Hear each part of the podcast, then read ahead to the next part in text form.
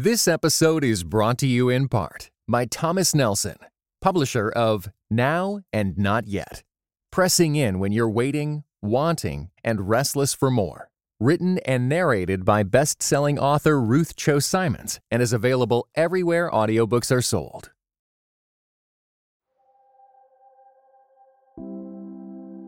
I'm a pediatrician, and the hospital group that I worked with did handle a lot of the unassigned babies. Mm-hmm. They were like, well, oh yeah, that baby's going to be adopted out. And I was like, oh, okay, well, what agency is, oh is the, goodness. you know, the baby with? And they're like, Hannah's Hope. And I was like, oh, you know, I just signed up with them. Wow. And they're, they're like, I was like, wouldn't it be funny if I took this baby home? They're like, oh, oh. Dr. Hogg, that's hilarious. That would be funny. So I get a call from the director of the agency the next day. Um, we might have a baby for you. And she's like, and you've seen this baby because I see your name in the chart. They called me back a little later, like, okay, well, the mom thinks you'd be a good choice. We need you to go get a car seat. We need you to go get a car seat so you can take oh the baby home. Goodness. I'm like, wait, did wow. we not mention that we needed you to take the baby home today? Oh, sorry. Oh. Yeah, today.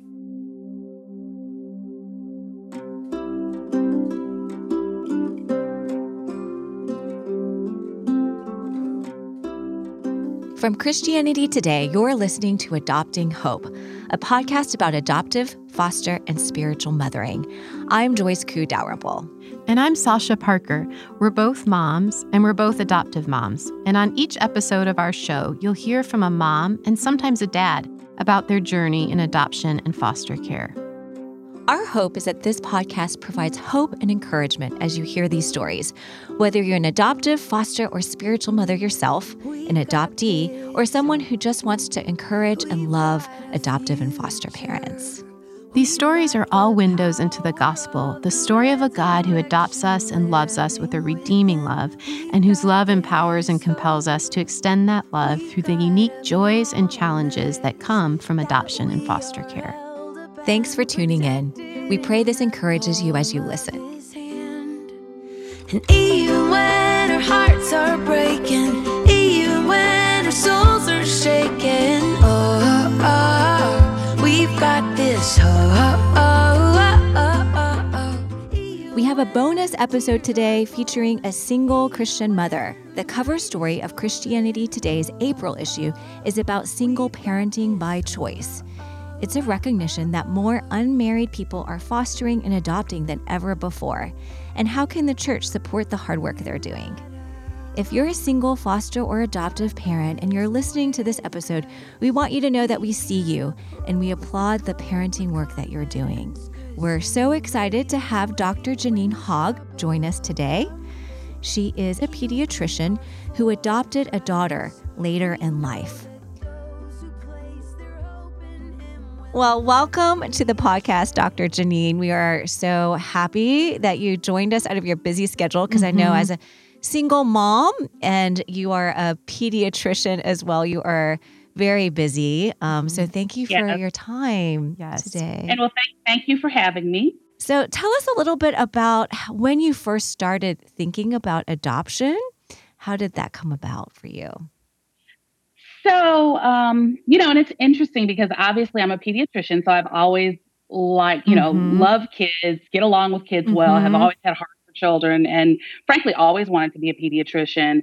And part of the whole like going to medical school, going to residency, doing all of that, um, it's not a great thing in terms of like regular social and family life. So it's kind mm-hmm. of one of those mm. things for a lot of people, if you end up not married and starting a family mm. before you start medical school, it's really hard to kind of pick that up in the middle of medical school and residency mm-hmm. just because you don't have time.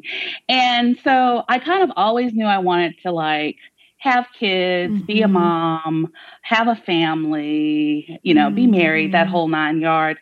But it kind of just in the course of my regular, like going through my life and mm. eh, this just did never happen. And I kind of had mm-hmm. always if I if I got to a certain age and I didn't have any kids, mm-hmm. I was mm-hmm. going to adopt a child. Mm-hmm. Um, and I kept pushing the age back. So initially, it was like, well, if I get to like 32 and I haven't gotten married and have kids, I'll adopt. And then I was like, well, if I get to 35 and I have married and have kids, I'll adopt. And then I was like, well, if I get to 40. Mm. and so when did you adopt your? You have a little girl.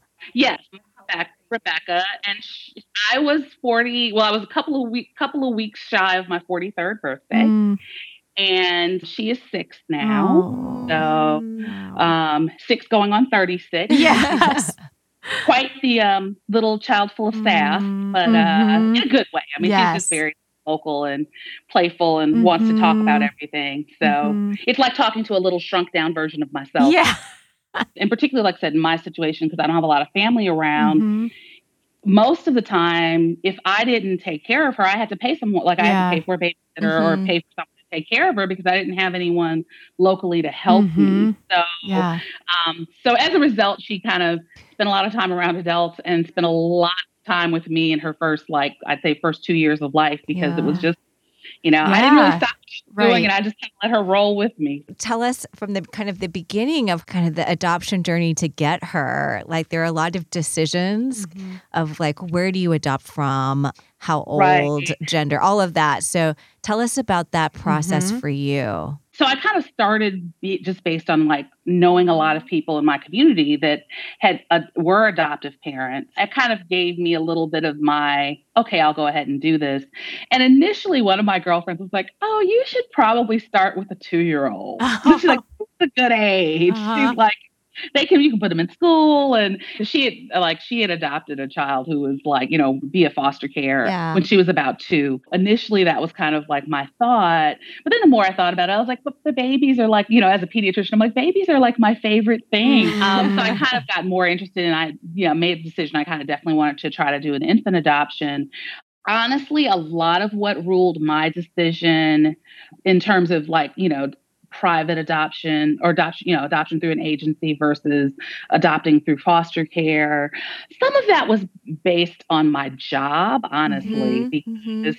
as a pediatrician, I was working in the Memphis area. I kind of didn't want to necessarily adopt through foster care. You know, and I always warn people about this. Adoption can feel very invasive at times.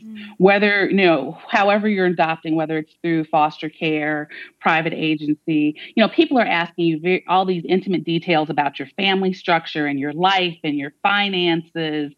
And ultimately i didn't necessarily want to go through foster care because as a pediatrician i actually had had to interact with people in the foster care system Mm. Yeah. profession Mhm. Yeah. And I kind of didn't necessarily want to cross those Yeah. streets so to speak When you announced that you were going to be adopting, did you find a lot of support from your family and your community? Were people rallying around you, or was there some pushback? Well you know there was a little bit of pushback from a work standpoint. Yeah. i mean because people kind of like you know what do you mean? You're gonna have a kid? Wait Yeah. that's gonna make it harder to for you. So there was a tiny bit of pushback like from work.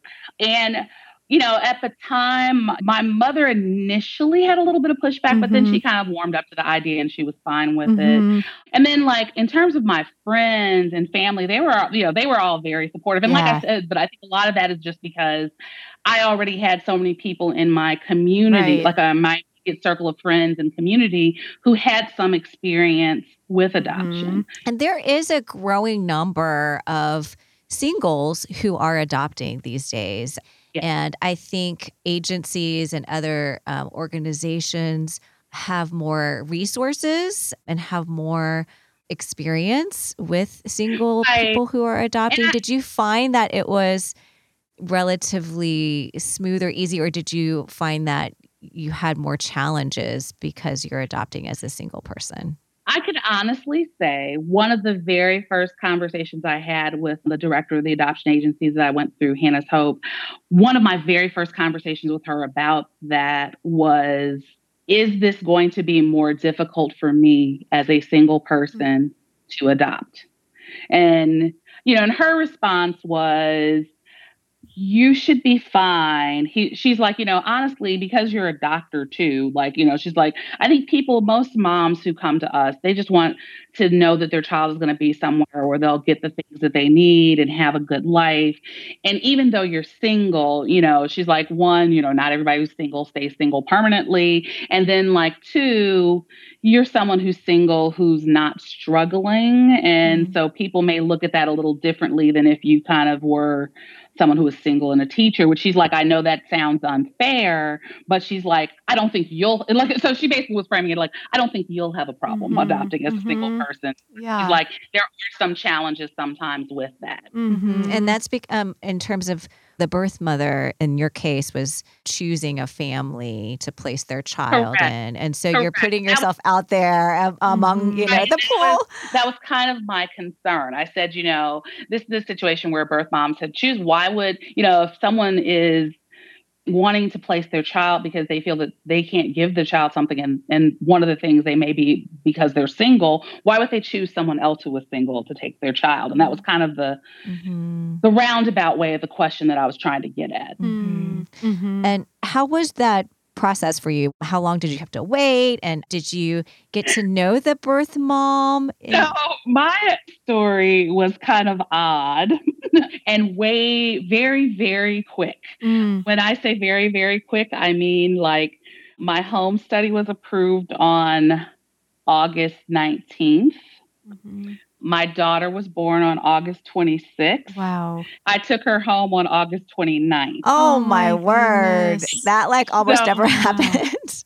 Wow. It, but it was kind of, it was a unique it was a neat, unique situation. Mm. There was kind of a lot of stuff going on. I think it was it was one of those situations where there was a previous placement, it Mhm. failed, Mm. and so they were looking to replace it. Okay. And kind of because honestly, I hadn't even gotten to the point like because I had just gotten my um, home study approved, yeah. and I remember it was one of those things like, you know, one of the last conversations that I had with the social worker when she was finishing up my, like the last visit for my home study, is she was like, well, you know, this should be complete and you should be, you know, we should have you officially approved in another week, you know, and she's like, I, but I sometimes warn parents that sometimes things happen quickly.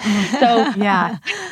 she's like, technically, once your home study is Mm. approved, you can we can place an infant anytime after that, where you're you know you're eligible Mhm. and mom can pick you. So she's like, I would just try to maybe get Yeah. a few things ready. Did you have anything ready at that point? so Imagine. based on that, like based on that conversation with her, I was like, you know, I was kind of starting. I'm a research kind of Yeah. gal, and so I kind of started my research, like trying to figure out what car seat I wanted Yeah. to get, trying to figure out what stroller I wanted to get. Like I think I did, like just because I like live in Target. Like I think the next that's the next time I went to Target, Right. I bought like you know I was in the baby aisle and I was like, oh, these Mm. little onesies are so cute, and so I bought like a, Mhm. two packs of onesies, and I think I bought a outfit that was like a you know it was yellow, so. And, um, and you ended up with a girl, um, a little girl. you know, I was open to boy or Yeah. girl. Yeah. So that's why. So I bought like, so I bought a pack of onesies, you know, a yellow outfit, and one pack of newborn diapers, Oh my goodness. and a can of formula. Okay. So you get the call, and a couple days later, you bring your daughter home.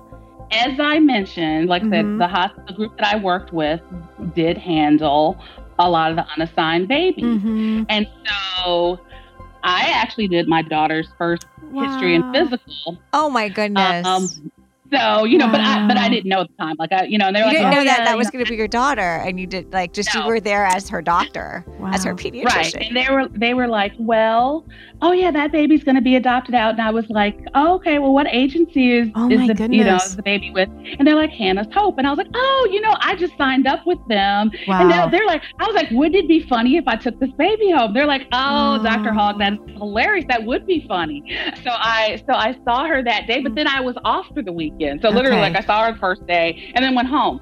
And I was supposed to and then originally I was supposed to be out of town that Mhm. weekend, but you know, God knew that Yeah. that was supposed to be the time there because like I ended up having to cancel my trip Okay. and so I get a call from the director of the agency the next day um we might have a baby for you and she's like and you've seen this baby because I see your name in the chart and she explained the kind of what had been going on with the situation and why they were in the situation where they had to kind of redo a match Mm. and so she's like, well, go ahead and, you know, come up to the hospital. I want you to meet the mom. I briefly talked to the mom when I examined the baby the first day, but of course it was, you know, kind of any questions kind of thing. Uh-huh. But, you know, and then that was it. So I, you know, went up to the hospital, talked to the mom, and that went well. And then they were like, Mhm. kind of like, well, hang around. We're going to talk to her and see what we're going to do. And then so they called me back a little later, like, okay, well, the mom thinks you'd be a good choice. We need you to go get a car seat. We need you to go get a car seat so you can take Oh the baby home. I'm like, wait, wait. Wow. Did we not mention that we needed you to take the baby home today? Oh, sorry. Yeah. today.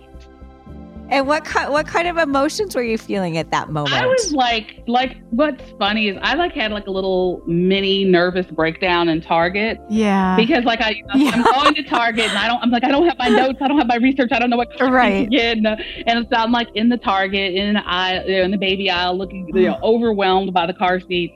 And I'm Yeah. like looking there and like this, you know, this very sweet young man comes up who was working there and he's Oh. like, he was like, "Ma'am, are you okay?" And I was just like, I, and then, like I just start spilling out everything that's happening, and I was like, "I don't know, what Oh, my oh get. I don't know what to do." And, and he's just like, "A lot of people like this car seat." yeah. And totally, he's like, and it's on sale. So he's like, Oh my want to just get this one? And I was like, Yeah. okay. And so he carried, you know, he helped me put it in the basket and carried it up to the front. And then I, you know, went home with my daughter. And then like, Mhm. so as Oh. I mentioned, I didn't really have anything set up. Like I had bought a bassinet, but it wasn't put Mhm. together yet. So one of the social workers from the agency came, she and her, as I remember this because she followed me home with her daughter. And they basically Okay. like helped me wash bottles because I had bought a pack of bottles but hadn't, you know, they were still in the box. yeah. And so they actually drove home with me and stayed with me for the first like four, like they stayed there for about four or five hours while I was trying to get myself Okay, together and figure out what to do with this Yeah. brand new baby that I had that was, they were like, Aw. okay, here you go. I realized Mm. that's not the typical story, but my Yeah, story. it's your I love story. story. Yeah. That's really beautiful. It really Yeah. is. So your daughter is six now. Yeah, so Rebecca is she's six and in kindergarten. She is, and you know, she has been so happy to go back to in-person Mhm. school because oh, yeah. she is an extrovert. I mean, she is all Yeah. about like the interacting with people and talking Yeah. to people and life of the party. And, Mm. you know, she's a, a definite queen bee because she wants to be the Mhm. center of whatever Mhm. attention is there and has a lot of natural leadership skills that hopefully we can channel in the a healthy direction because, you know, it's one of Mhm. those like, yeah. I think some someone on Facebook posted a meme a little while ago like I'm hoping here's hoping that my daughter's sassiness helps her lead a company instead of a gang in prison because it's like Yeah. You know what? I can relate to that meme. I have one of those yeah, at home too. she's kind of one of those we need to make sure Yeah. we channel these powers to good because she Mhm. could yes. she could be a force if she decides to go to the dark side and do some crazy stuff Yeah. because she's like I said she's very strong-willed very opinionated Mhm. very much like like we'll walk up to a group of even older kids and be like so this is what we're going to do yeah. Oh my Yeah. goodness, that's awesome. her first day of school Yeah. back this year was actually my work day. And so I told my partners, like, hey, can I come in like at noon? Because I'm going to take my daughter to school. I'm not sure how Mhm. she's going to deal with it. It's a brand new school. I'm worried about her transition, blah, blah, blah, blah, blah. I pull up to the school that she has never been in before, does not know a single solitary soul at, has no idea where to go. And, you know, after they do their little screen, she hops out of the car and takes off. Oh my goodness, that's hilarious. I'm like, are you gonna? Say, I'm like, I rolled out the window. Are you gonna say goodbye? She just, she didn't even look back. She just waved her hand bye, and kept, Wow. she was. Just Oh, so, my goodness. She was so excited to be around other kids. Yeah, you know, she she's gonna be something when she, She grows is. up. She She, really really is. So yeah, And I think she's gonna be a force for good. Yeah. Mhm. So tell us what's been the best part for you of being an adoptive mom? That's maybe the a unique thing about being single and an adoptive mom. I think in general, and this is just having listened to my friends who are either married and have kids, adopted children while they were married, or my friends who are single but divorced, so co parenting. You know, Mhm. honestly, the one really nice thing was being able to kind of like make all the parenting decisions yeah. kind of on my Right. own without having to like negotiate like Mhm. what you're going to do and this is that and you know all of these different things that's actually been really nice because you know you come into a relationship and you're you're kind of like everybody's raised a little bit differently and kind of negotiating parenting styles and all of that. And you know not really having to do that. So that was one of the unique things. And then Mhm. also just because it was nice because you know for so long it's just the two of us. So it's like kind of us Yeah. the world and there's a, definitely that kind of like you know we're in this together and ask her who's your best friend. Mommy's my best friend. And so you know there's, there's, I think a lot of that that. So, we've interviewed quite a few families, adoptive families that are transracial families. And for you, being an African American woman and having an African American daughter, what advice or encouragement, what words would you give families just to know how to do it better? The one thing that I think is important if you are doing a transracial adoption, in my opinion, I think you can't like and i know a lot of in a lot of churches the predominating view particularly in a lot of when you start talking about evangelical churches the mm-hmm. predominating view is like well you know racism is a sin issue not a skin issue because everybody talks about that but i think you can't ignore and you know and they're like well we just want to raise people to be colorblind and you know my response mm-hmm. to people is mm-hmm. color blindness is an mm-hmm. actual like medical condition kids mm. see kids see differences between each other even if you have a bunch of kids that are all like mm-hmm. white in a room they notice that their different kids have different hair color and eye color and like mm-hmm. kids are gonna mm-hmm. now they don't usually make a big deal about it and they don't attach mm-hmm. anything to that but trying to pretend that mm-hmm. these di- differences don't exist when they mm-hmm. do and then when you look at our society and there's a lot of history and all of these things attached mm-hmm. to these differences, I think yeah. you end up doing a mm-hmm. child a disservice by ignoring those differences. Mm-hmm. I think you kind of mm-hmm. just, one of the things that I see, and I think I've had this conversation with people, I think the people who I've seen who've done transracial adoption in what I would say would be a successful way is they mm. really are intentional about making sure that their child is not the only at whatever they do. Mm. So that means that mm-hmm. they have friends of their child's race. Their child sees mm-hmm. them interacting with other professionals of their race. So that their child is not always mm. the only brown person in the room. Mm-hmm. And I think mm-hmm. that is where like I think kids have in turn like you have a child that's transracially adopted and you talk to them later and they kind of have feel some kind of way about how they grew up. Mm-hmm. I think a lot of that is just that they spend their life in these spaces where they always feel othered.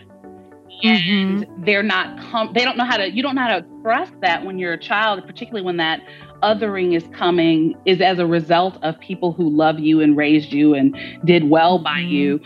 But they still didn't do anything to make you not feel com- like help you feel more comfortable. Mm-hmm. Yeah. Mm-hmm. And I think back, like you know, I, to me, I think you just need to honor, like, mm-hmm. you know, the mm-hmm. best way to show a child that race doesn't matter and race doesn't exist to you is to reflect that in your peer group, reflect that in yeah. friendships, reflect that in the mm-hmm. relationships that you have with people, so that your child sees that.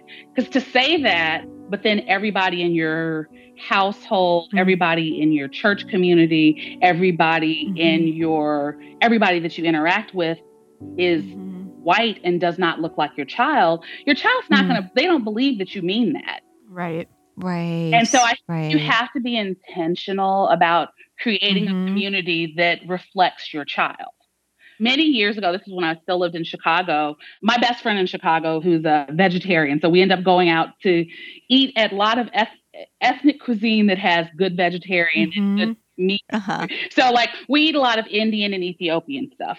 Yeah. and so I remember and this was like this years ago before I even like really was thinking about adoption. And we, we were at our favorite Ethiopian restaurant because we. What's the name of it? Because I've probably been there. Uh, Ethiopian Diamond. Yeah, is it? There you go. Ethiopian yeah. Diamond. Okay. That's our spot. Yeah, it's so good. we were at Ethiopian Diamond, and mm-hmm. we were talking, and we noticed this white couple with this obviously Ethiopian child.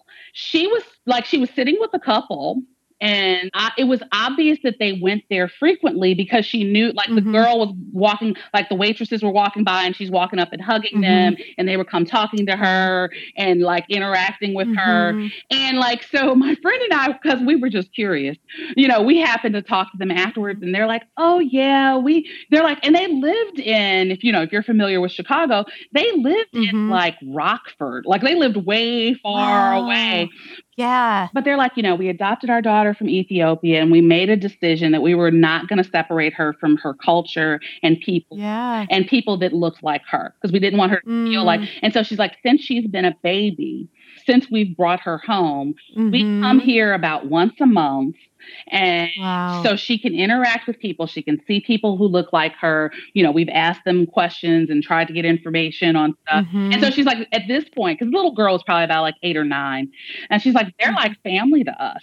And she's like, we- Wow. That's really drive, cool. We drive in here once a month, and you know, this is one of our favorite places. It's just we just That Our why Sasha knows that restaurant because she brings her Ethiopian Yeah. son and Yeah. daughter. Yeah. there. and it is good food. Yeah, it's really good food. Yeah, that's a great example of how to keep your child connected with their culture in small ways, but it really it does it really means a lot to them. So, yeah, that's that's really and like powerful. I said, I, I just think the other big thing is, and that I, that I, you know, and I, I do see a lot of people who try to do that. Okay, I want to keep them connected to their culture, but then it's like you don't reflect that in your relationships either, and I, yeah. that's what you really need to see more of. Mhm. You know, Friends. You have friends need to have friends from of all yeah. different, ra- you know, because I can ask Yes. my daughter, you know, Uh-huh. and that's just because I have friends of all different races. So you know, Mhm. she, a lot of people she she calls, you know, auntie this and auntie that. You know, we have Mexican Aw. friends, we have white friends, we have you know, we have all kinds of different. Yeah. She's just grown up that way. Mhm. So it won't Yeah. ever be odd to her to see people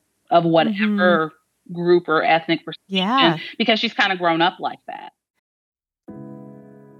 This episode is brought to you in part by Beyond Ordinary Women Ministries, which prepares Christian women for leadership. At Bow, we believe that every woman is a leader because she influences someone. So, whom do you influence? Do you mentor a woman? Serve in the workplace? Or do you lead a small group, teach the Bible, or even lead an entire ministry? No matter who or how many you influence, our free online resources will help equip you. Our videos, podcast episodes, and articles from experienced women leaders will encourage you and perfect your leadership skills. They offer wisdom for dealing with ministry pitfalls, current biblical issues, health for your own soul, and insights for shepherding others well. In addition, Bow offers Bible studies designed to connect women of multiple generations. They provide a challenge to both women new to the Bible and those wanting to dig deeper. Be our guest and browse all of our free resources and low cost Bible studies at beyondordinarywomen.org.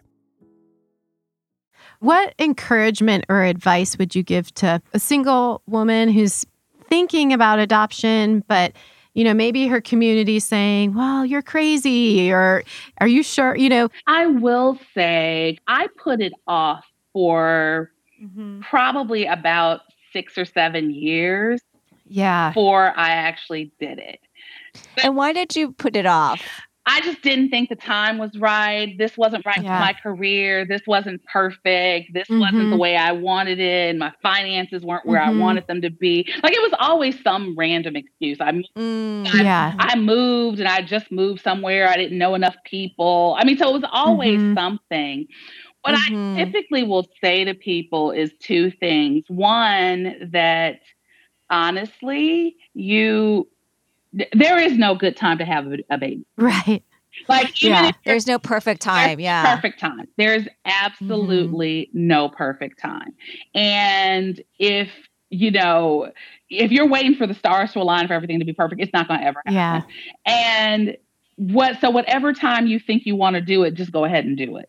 Because Uh-huh. having a baby, particularly if you're a single person and throwing a baby into the mix, it's going to completely upend in your life and switch around everything anyway, no matter Yeah. when Yeah. you do it. So it's Right, irrelevant yes. what's currently going on in your life because throwing a baby into that is Yeah. going So true. is, is completely going to throw everything, you know, and sometimes Yeah. for the better, but it's going to completely Mhm. change everything in your life no matter what time you decide to do Mhm. it. And then the second thing was, and I think this was what the thing I was most concerned about, but that ended up Mhm. kind of not being a concern, which is I was worried because, like I said, I didn't live by family and I was Mhm. worried about, you know, having support and community. And I think kids tend to create community. So even when you Mm. don't think that you have Yeah. community, like some of the people who have been most helpful in like raising my daughter and being there for her and taking mm-hmm. care of mm-hmm. her and are people who I never some of them I barely knew before I adopted my mm-hmm. daughter and they're now like mm, yeah. family members and wow and then like I said church members like it's just it was a combination of people who just kind of came out of the woodwork and helped and like I said nurse, uh-huh. nurses at the hospital and, I love that I love that because yeah. I do think that like you said there's a when you have a child, they they do kind of create a community. People are drawn in, and that becomes sort of like a village that you may not have had before. And we all need that village. And I wanted to ask you about how churches can be more supportive to you know adoptive families and, and single parents who are adopting what would you say would be things that the church can do and maybe are already doing I think it depends on the church. And a lot of churches, I think, are already mm-hmm. doing that. It's just, you know, being there for those parents. Because I do think, particularly with in the case of single moms, and this is whether you adopt or even if you're just a single mom for other reasons, it is really stressful with a child sometimes because you don't have anyone else to do that. And it's not even, I mean, sometimes money is an issue too, but I think the biggest stressor is just everything for that one child is yeah. totally on you. And yeah. you don't get a break. You don't get a mm-hmm. break. It's a huge emotional stressor. So yeah. having people who can step in and say, you know, hey, mm-hmm.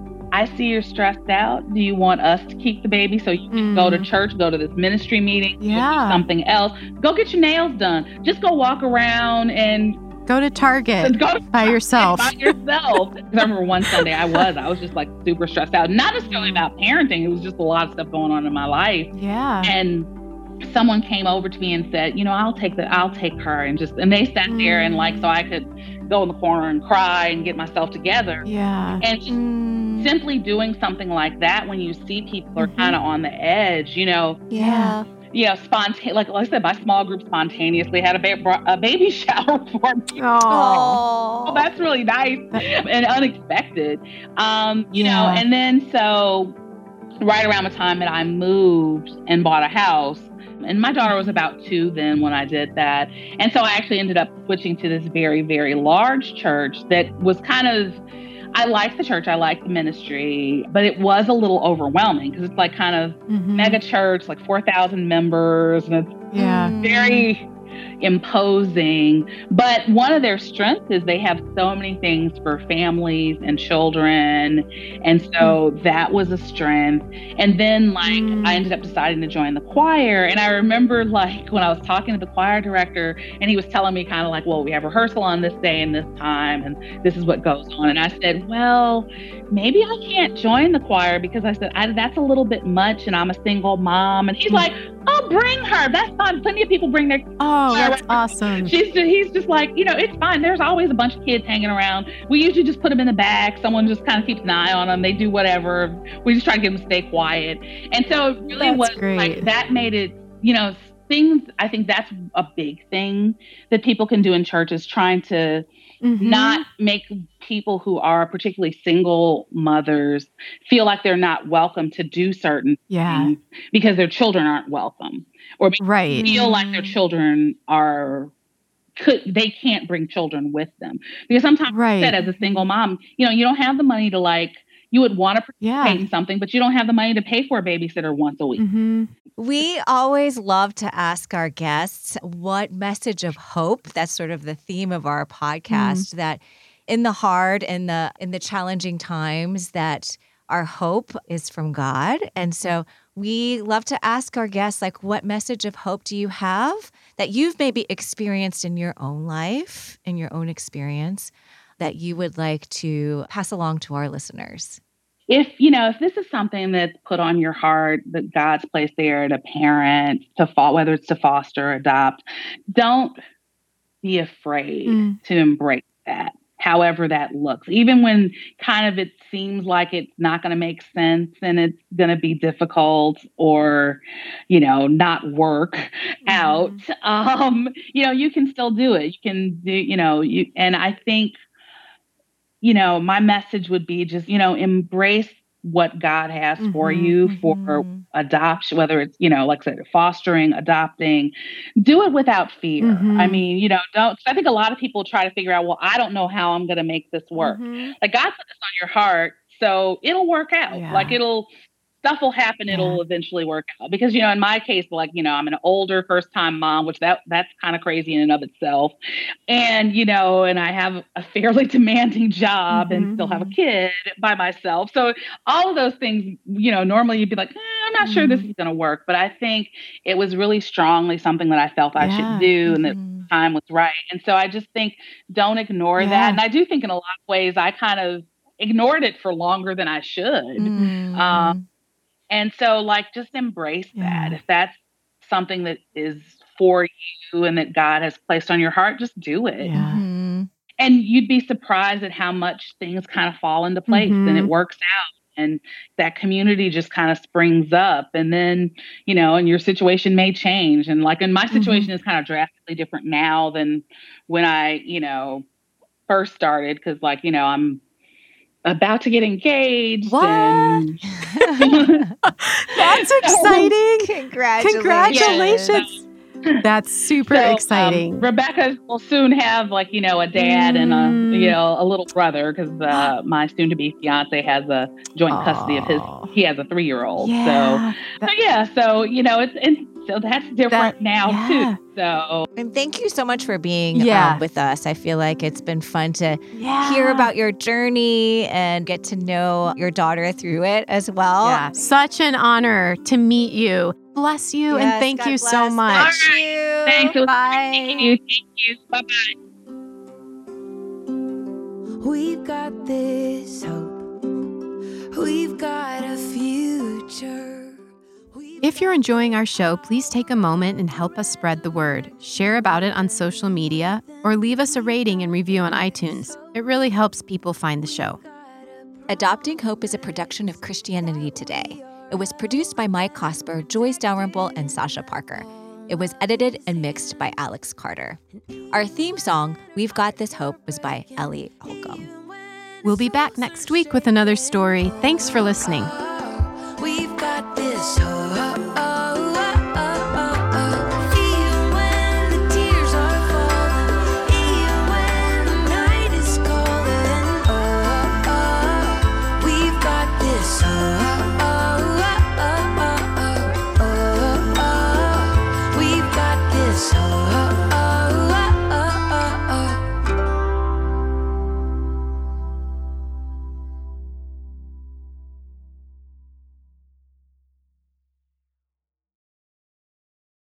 This episode was brought to you in part by the Areopagus Podcast, two clergy of different traditions, Father Andrew Stephen Damick and Michael Landsman, discuss encounters of historic Christianity with other religious traditions. How do we engage with those who believe differently? Listen wherever you get your podcasts.